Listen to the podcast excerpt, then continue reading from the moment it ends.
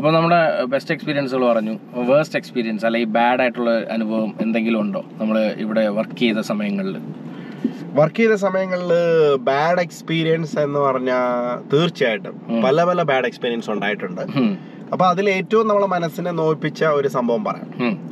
ഉം. അപ്പം നമുക്കറിയാം നൈറ്റ് ഡ്യൂട്ടി നഴ്സുമാർക്ക് എന്ന് പറഞ്ഞാൽ ഒഴിച്ചുകൂടാൻ പറ്റാത്തൊരു ഘടകമാണ് ഒരിക്കലെങ്കിലും നൈറ്റ് ഡ്യൂട്ടി ചെയ്യാത്ത യു കെയിലുള്ള നഴ്സന്മാർ നഴ്സുമാർ ആരും തന്നെ നൈറ്റ് ഡ്യൂട്ടി ചെയ്യാത്തവരായിട്ടുണ്ടാവും എന്ന് എനിക്ക് തോന്നുന്നില്ല. അപ്പോ നൈറ്റ് ഡ്യൂട്ടി ചെയ്യുന്നതിന്റെ ഒരു പ്രധാന ഗുണം ചിലർ പെർമനന്റ് ആയിട്ട് നൈറ്റ് ഡ്യൂട്ടി ചെയ്യുന്നവരുണ്ട്. കാരണം നൈറ്റ് ഡ്യൂട്ടി ചെയ്യുന്നതിന്റെ ഒരു പ്രധാന ഗുണം എന്താണെന്ന് വെച്ചാൽ യൂഷ്വലി ക്വയറ്റ് ആയിരിക്കും.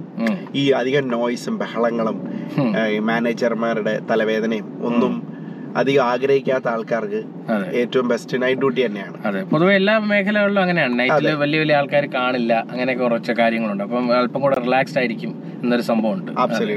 അപ്പൊ അങ്ങനെ നമ്മൾ നൈറ്റ് ഡ്യൂട്ടി ചെയ്യാണ് അങ്ങനെ ഒരു ദിവസം.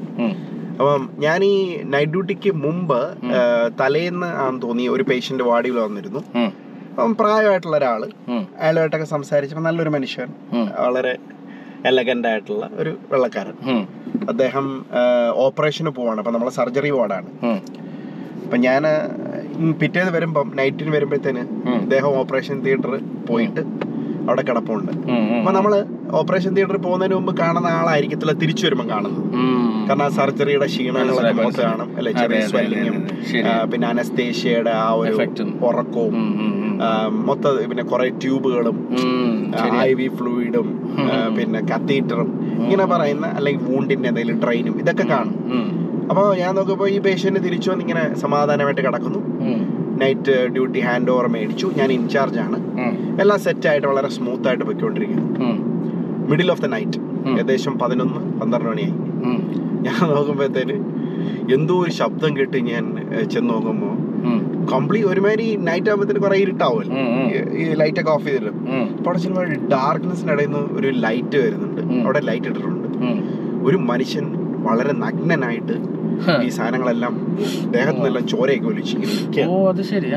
കാരണം എന്താണെന്ന് വെച്ച് കഴിഞ്ഞാൽ ഇദ്ദേഹം കൺഫ്യൂഷൻ ആയിട്ട് ഈ സാധനങ്ങളെല്ലാം വലിച്ചു പറിച്ച് പൊട്ടിച്ചു കളഞ്ഞു. അപ്പൊ ഉടനെ തന്നെ മൊത്തത്തിൽ ഒരു ഒരു പേഷ്യന്റ് ഒരു ഇൻസിഡന്റ് വരുമ്പോൾ യൂഷ്വലി ഒന്ന് അലേർട്ടായി എല്ലാരും. അപ്പൊ നമ്മളെല്ലാരും ഉറക്കം പകൽ ഉറക്കമൊക്കെ പോയി. എല്ലാവരുടെയും കണ്ണ് തിരുമി സെറ്റായി ഇങ്ങനെ ഇരിക്കുകയാണ്. നോക്കിയപ്പം ഇദ്ദേഹത്തിന്റെ അടുത്ത് വന്നു. ഇങ്ങനെ ഒരു കട്ട കൺഫ്യൂഷൻ നല്ല കൺഫ്യൂഷൻ അപ്പൊ രാവിലെ പകലൊക്കെ നമ്മൾ നല്ലപോലെ സംസാരിച്ചാണ് നമ്മൾ കുറെ കാര്യങ്ങളൊക്കെ സംസാരിച്ച് എവിടുന്നാണ് നീ വരുന്നത്? എന്തൊക്കെയുണ്ട്? അങ്ങനെയൊക്കെ കുറെ കാര്യങ്ങളൊക്കെ സംസാരിച്ചാണ് വളരെ നീറ്റായിട്ടൊക്കെ സംസാരിച്ച മനുഷ്യൻ. പെട്ടെന്ന് ചാടി കയറി നമ്മളെ റേസിസ്റ്റ് ആയിട്ടുള്ള വാക്കുകൾ ഉപയോഗിക്കാൻ തുടങ്ങി. വളരെ ഇവിടുത്തെ ഒരു വലിയ വേർഡാണല്ലോ പാക്കി എന്നൊക്കെ പറയുന്നത്. അപ്പൊ ഈ പാക്കി എന്ന് പറയുന്നതിനപ്പുറം ചീത്ത വിളിയാണ്. നല്ല ചീത്ത വിളിച്ച് അത് ഈ ജനങ്ങളുടെ ബോധമുള്ള ജനങ്ങളാണ് ബാക്കി എല്ലാരും ഒന്ന് ഓർക്കണം. ഈ ജനങ്ങളുടെ എല്ലാം മുഖത്ത് വെച്ചിട്ട് നമ്മളിങ്ങനെ ചീത്ത വിളിച്ചുകൊണ്ടിരിക്കുകയാണ്. അപ്പൊ ഇയാളെ അത് കഴിഞ്ഞ് ഡോക്ടർ വന്നു കാം ഡൗൺ ആക്കി ആക്കി വീണ്ടും നമ്മൾ ഇൻവെസ്റ്റിഗേഷൻ എന്തോ കൊണ്ടുപോവാണ്. പോകുമ്പോഴും ഇയാൾ ഇത് തന്നെയാണ് വിളിച്ചുകൊണ്ടിരിക്കുന്നത്. അപ്പോ പെട്ടെന്ന് നമ്മളെ മനസ്സിനും ആകെ ഒരു ഒരു താളം തെറ്റുമല്ലോ. താളം തെറ്റില്ല നമുക്കൊരു വിഷമം തോന്നും. നമ്മൾ തളരും. നമ്മൾ എന്തിനാണ് തളരും. എന്തിനാണ് ഇവനായിട്ടല്ലേ നമ്മൾ ഇന്നലെ സംസാരിച്ച് നീറ്റായിട്ട് ഇദ്ദേഹത്തിന് ഇവരെ പോലുള്ള ആൾക്കാരിൽ നമ്മൾ കെയർ ചെയ്യുന്നത്. പക്ഷെ അവിടെ നമ്മൾ ലോജിക്കലായിട്ട് ചിന്തിക്കുമ്പോ. അയാൾ അയാളല്ല അപ്പം. അയാളുടെ പിന്നെ ബോധം എല്ലാം പോയി അയാൾ ഒരു കൺഫ്യൂസ് സ്റ്റേജിൽ ഇരിക്കുന്ന മനുഷ്യനാണ്. അപ്പം അയാളുടെ ഇന്നേറ്റ് ആയിട്ടുള്ള ചിലപ്പോൾ മേ ബി അങ്ങനെ ആയിരുന്നിരിക്കും അയാൾ.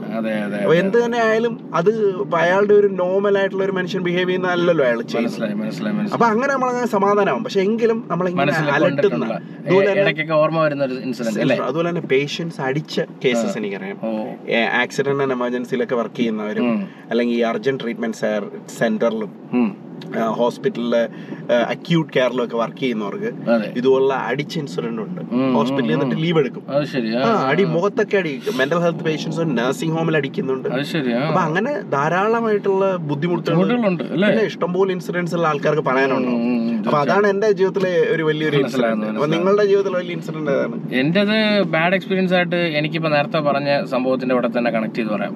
ഞാൻ ഈ പറഞ്ഞില്ലേ ആദ്യത്തെ സ്റ്റോറാണ് ഇത്രയും ടഫായിട്ടുള്ള എല്ലാ അപ്രിസിയേഷൻ കിട്ടി എല്ലാം കിട്ടി. ഇങ്ങനെ ഇരിക്കുന്ന സ്റ്റോറിൽ ഞാൻ നേരത്തെ പറഞ്ഞിരുന്നില്ലേ ഈ ടീമിന് മോഷണം പരിപാടിയൊക്കെ ഉണ്ടായിരുന്നു. അതുകൊണ്ടാണ് ആ മാനേജർ ഓടിക്കളഞ്ഞത്. അപ്പോൾ എനിക്ക് ഈ സ്റ്റോർ ഹാൻഡിൽ ചെയ്യുന്ന സമയത്ത് ഞാൻ ഉണ്ടാക്കിയ ടീമാണെന്ന് ഞാൻ പറഞ്ഞു. എല്ലാം പുതിയ ആൾക്കാരെ സൂപ്പർവൈസർ ഉൾപ്പെടെ എല്ലാം ഞാൻ ഞാൻ ഇതാക്കി എടുത്ത ആൾക്കാരാണ്. അപ്പോൾ അവർക്ക് എന്റെ അടുത്ത് അത്രയും സ്നേഹമാണ്. നമ്മുടെ ടീം ഫുള്ള് ഭയങ്കര ഒരു നമ്മളെ കാണുമ്പോൾ ഒരു ഒരു സന്തോഷവും റെസ്പെക്റ്റ് എല്ലാം ഉണ്ട്. അപ്പോൾ ഇങ്ങനെ ഇരിക്കവേ ഒരു സുപ്രഭാതത്തിൽ എന്റെ സ്റ്റോറിലും മോഷണം പോവുകയാണ്. വീണ്ടും. അപ്പോൾ ഇതേ ഇൻസിഡന്റ് സെയിം സാധനമാണ് ഇതിനു മുമ്പേ നടന്നത്. അപ്പോൾ ഇവിടെ നോക്കുമ്പോൾ ഞാൻ നോക്കുമ്പോൾ കമ്പനിയുടെ ഒരു കോൺഫറൻസ് കോൾ കാരണം ഇത് പൈസ പത്ത് ഇരുപത്തയ്യായിരം പൗണ്ട് പോയിരിക്കുകയാണ്. അപ്പോൾ ഇതിന് മറുപടി വേണമല്ലോ. ബ്രോ അത് എവിടെ കൊണ്ടിട്ട് ഞാൻ അത് സെപ്പറേറ്റ് വേറെ അക്കൗണ്ട് അല്ല അപ്പൊ ഇവിടെ ഇവിടെ ഇല്ലീഗലായിട്ട് നിന്ന ടീമുകൾക്ക് അവർക്ക് അറിയാം അണ്ടർഗ്രൗണ്ട് മറ്റേ ഞാൻ പറഞ്ഞു അണ്ടർഗ്രൗണ്ടിന്റെ ഒരു ഇത് ആക്സസ് ഉള്ളതുകൊണ്ട്. ഏത് വഴി വരാം കീ ഇവരുടെ നേരത്തെ ഉണ്ടായിരുന്നിരിക്കുന്നു. നമുക്ക് വ്യക്തമായ ആളുകൾ അറിയാമെങ്കിലും പ്രൂഫ് അടിസ്ഥാനത്തിലൊന്നും പറയാൻ പറ്റില്ല. ഈ നാട്ടിലെ കുറെ നിയമങ്ങളുണ്ടല്ലോ. അപ്പോൾ അങ്ങനെ. അപ്പോൾ ഈ കോൺഫറൻസ് കോളിൽ ഞാൻ കേൾക്കുകയാണ്. അപ്പോൾ അവർ ചോദിക്കുന്ന എല്ലാം മാനേജറിലോട്ടാണ് ചൂണ്ടുന്നത്. അതായത് ഈ സ്റ്റോറിൽ ഇന്ന സംഭവം ആരാ ചെയ്യുന്നത്? ഇത് അത്. അപ്പോൾ ഇതൊക്കെ ആരാ നോക്കേണ്ടത്? മാനേജർ ഇതൊക്കെ എന്താ ചെയ്യേണ്ടത്? നമ്മളെ പ്രശംസിച്ച റീജിയണൽ മാനേജർ ഉൾപ്പെടെ ആൾക്കാർ പെട്ടെന്ന് തിരിച്ചു പറയാ ഞാൻ ഈ കോൺഫറൻസ് കോളിലും ഉണ്ടായിരുന്ന കേൾക്കുകയാണ് അവസാനം അവർ പറയാണ് ഇതിപ്പോ ചുരുക്കി പറഞ്ഞാൽ നിങ്ങൾ പൈസ എടുത്ത് റോഡിൽ ഇട്ടുന്ന അവസ്ഥയാണ് അപ്പോൾ കാണിച്ചത്. വെറുതെ അല്ല സംഭവിച്ചത്. അവർക്ക് അവരുടെ സാറ്റിസ്ഫാക്ഷൻ കിട്ടി അവർ ഫോൺ കട്ട് ചെയ്തു. നമുക്കിവിടെ കിട്ടിയെന്ന് പറഞ്ഞാൽ ഡീമോറലൈസിങ് കാര്യങ്ങളുമാണ്. എന്നിട്ട് അടുത്ത ദിവസമായപ്പം എനിക്ക് വളരെ അറിയാവുന്നുള്ള ഏരിയ മാനേജറാണ് നമ്മുടെ കൂട്ടുകാരെ പോലെയാണ് നമ്മൾ ഇവൻ വന്നിട്ട് കയറുന്നതിന് മുമ്പ് ഓഫീസ് റൂമിൽ കയറുന്നതിന് മുമ്പ് പറഞ്ഞിട്ടാ എന്നോടൊന്നും തോന്നല്ലേ? എന്നിട്ട് നേരെ അകത്ത് പോകുന്നു. അകത്ത് പോയെണ്ണം ഒഫീഷ്യലി ഡയലോഗ് അടിക്കുന്നു. പേപ്പറൊക്കെ എഴുതി ഇൻവെസ്റ്റിഗേഷൻ കഴിഞ്ഞ് എന്നെ സസ്പെൻഡ് ചെയ്തു. ഞാൻ പറഞ്ഞു ഓക്കെ നോ പ്രോബ്ലം ഇനിയിപ്പോൾ ഞാൻ എന്താ ചെയ്യേണ്ടത്? ഇതിലിപ്പോൾ എനിക്ക് മറ്റേ വിളിച്ചു പോയി നടക്കാൻ ഞാൻ നല്ലവനാണ്. എന്ന് പറഞ്ഞു തീർച്ചയായിട്ടും. ഞാൻ എന്ത് ചെയ്തു? സസ്പെൻഷനിൽ പോയി. പോയതിന് ശേഷമാണ് ഞാൻ റിയലൈസ് ചെയ്തത് ഇതേ ടീം ഞാൻ ഉണ്ടാക്കിയെടുത്ത ഈ ടീമിൽ നിന്ന് ഒരൊറ്റ മനുഷ്യൻ. ഇവൻ എന്ത് പറ്റി? അല്ലെങ്കിൽ എന്താണ് സംഭവിച്ചത്? അവർക്ക് അറിയേണ്ട ആഗ്രഹമില്ല അവരടുത്ത ആളുകളായിട്ട് മൂവ് ഓൺ ചെയ്യും. മരണവും അതുപോലെ തന്നെയാണ് അല്ലേ? മരണവും ഈ പറയുന്ന പോലെ എംപ്ലോയ്മെന്റും ഒക്കെ. എല്ലാം അതുകൊണ്ട് തന്നെ പലപ്പോഴും നമ്മൾ നമ്മൾ തന്നെ പല ഇതിലും കണ്ടിട്ടില്ലേ? നിങ്ങളൊരു ജോലിയിൽ വർക്ക് ചെയ്യുമ്പോൾ ഇത് എല്ലാം കൊടുക്കാതിരിക്കുക. എന്താ നിങ്ങളുടെ കൊടുക്കുന്നതിൽ തെറ്റൊന്നും ഇല്ല പക്ഷെ അവിടെ ഒരു കാര്യമുണ്ട് നിങ്ങൾ എപ്പോഴും മനസ്സിലാവും മരിക്കുന്ന പോലെയും ജോലിയൊക്കെ ഒരുപോലെയാണ്. വൺസ് നിങ്ങൾ പോയി കഴിഞ്ഞാൽ നിങ്ങളുടെ വീട്ടുകാരും നാട്ടുകാരൊക്കെ ചിലപ്പോൾ ഒന്ന് രണ്ട് ദിവസം ഓർക്കുമായിരിക്കും. അത്രേ ഉള്ളൂ. എത്ര നമ്മൾ കഷ്ടപ്പെട്ട് പണിഞ്ഞാലും എത്ര ആത്മാർത്ഥത്തോടെ ചെയ്താലും നമ്മൾ. പക്ഷെ അതിനകത്ത് ഏറ്റവും പ്രധാന കാര്യം നമ്മളുടെ മനസാക്ഷിയെ തൃപ്തിപ്പെടുത്തി വർക്ക് ചെയ്യുക. അത്രേ ഉള്ളൂ അത്രേ ഉള്ളൂ. അല്ല മറ്റുള്ളവർക്ക് വേണ്ടി വർക്ക് ചെയ്യാതിരിക്കുന്ന മതി. അതാണ് എന്റെ സത്യം. അല്ലെ ഒരേ ഒരു കൂട്ടുകാരൻ ഒരു പാകിസ്ഥാനിയാണ് ഒരു നൌഷാദ് എന്ന് കേട്ടോ അപ്പൊ അവൻ മാത്രമാണ് എന്നെ ഈ സമയത്തും വിളിച്ചോണ്ട് അപ്പൊ അവൻ പറയാണ് ബാക്കിയുള്ളവരുടെ അടുത്ത് ചോദിച്ചിടാ നീ എന്താ വിളിക്കാത്തെന്ന് ചമ്പര പറയല്ലേ ചിലപ്പോൾ ഇവന്റെ ഫോൺ റെക്കോർഡ് ചെയ്യുന്നുണ്ടെങ്കിലേ ഇനി നമ്മൾ വിളിച്ചു കഴിഞ്ഞ് കഴിഞ്ഞാൽ ഇനി നമ്മളെ പിടിച്ച് പണിയെ അതായത് എവിടം വരെയൊക്കെ ആളുകൾ ചിന്തിക്കുന്നു എന്നുള്ള.